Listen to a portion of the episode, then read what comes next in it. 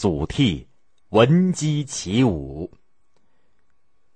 西晋时期，朝廷昏庸腐败，内乱不断，皇族之间的混战，再加上接连不断的饥荒，使百姓缺吃少穿，生活非常困苦，被迫背井离乡，四处流亡，多处发生了农民的起义。西晋王朝的危机四伏，已经到了崩溃的边缘。这个时候，北方的匈奴贵族趁机不断的南下骚扰，企图夺取中原。在这异族入侵、山河破碎的时候，仍然有许多有着民族气节的晋朝将军坚守北方的领土，英勇抗击横行的匈奴贵族。祖逖就是其中最突出的一员。祖逖原来并不喜欢读书，也不讲究自身的穿着仪表，不过这个人心胸十分开阔，而且胸有大志。后来他耳闻目睹山河沉沦的惨状，感触很深，立下了赶走匈奴、保卫国家的宏大志愿，并且发奋攻读，学问大有长进。祖逖有个好朋友名叫刘琨，西晋初期他们两个人曾经一起担任过司州主簿。司州的治所在现在的河南洛阳的东北，那个时候他们两个人常常在一起读书，一起讨论天下大事。祖逖和刘琨都是热血青年，面对腐朽黑暗的现实社会，他们感到痛惜愤恨，更对国家的前途忧心忡忡。一天，祖逖和刘琨像往常一样躺在床上交谈，一谈到匈奴贵族在北方横行霸道，两个人都义愤填膺。祖逖唰地坐起身来，握着拳头用力一挥，说：“我发誓一定要把匈奴赶出中原。”刘琨也深受感染，和祖逖击掌发誓。这一夜，两个人一直谈到半夜三更才睡去。忽然三声鸡叫把祖逖从梦中惊醒，他从窗户向外望去，只见一轮残月挂在空中，天色未白。祖逖想起了昨天和刘琨的豪言壮语，再也睡不着了。祖逖索性坐了起来，他想保家卫国一定要有过硬的本领，趁现在自己年轻力壮，要抓紧时间练习，不妨在鸡叫以后就起来练习本领。想到这儿，他就推醒了刘琨，把自己的想法一五一十地告诉了他。刘琨非常赞成，两个人披衣下床，摘下了挂在墙上的剑和刀，来到了院子当中。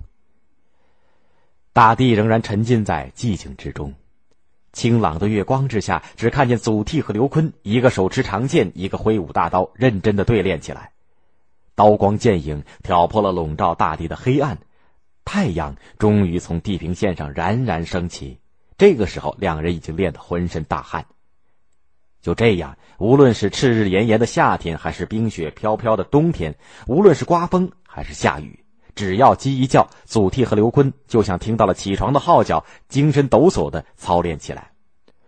闻鸡起舞的成语就是这么来的。由于祖逖和刘琨坚持不懈的勤学苦练，武艺越来越强，本领越来越大，终于成为有名的将军。公元308年，晋怀帝派刘琨去当并州刺史，当时并州还在匈奴的控制下，百姓大多逃亡在外。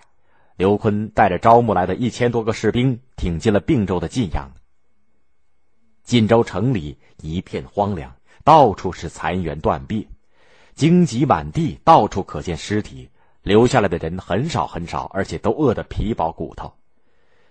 刘琨看到这些很难过，他一面叫士兵掩埋尸体，清理修复城池，以便加强守卫，以防匈奴的军队来袭击。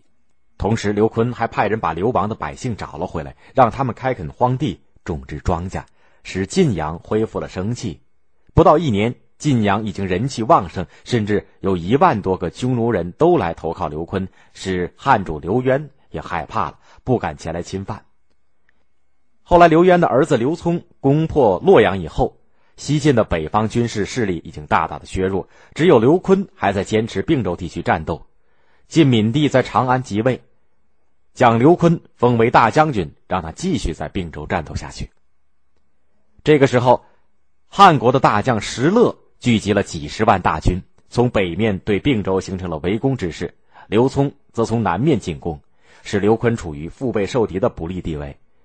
面对这种危险的局势，刘琨没有退缩，而是向晋闵帝发誓：“臣跟刘聪、石勒势不两立，如果不消灭他们，臣绝不罢休。”石勒派兵进攻乐平，也就是现在的山西西阳的西南。刘琨的部队去救援，中了埋伏，几乎全军覆没。石勒大获全胜，割据势力越来越强大。公元319年，自称赵王，建立政权，史称后赵。这个时候，刘聪已经攻破了长安，连晋闵帝都当了俘虏。刘琨的顽强战斗没有能够保住并州，只得带着残余的人马去投奔幽州，也就是河北的北部、辽宁的南部。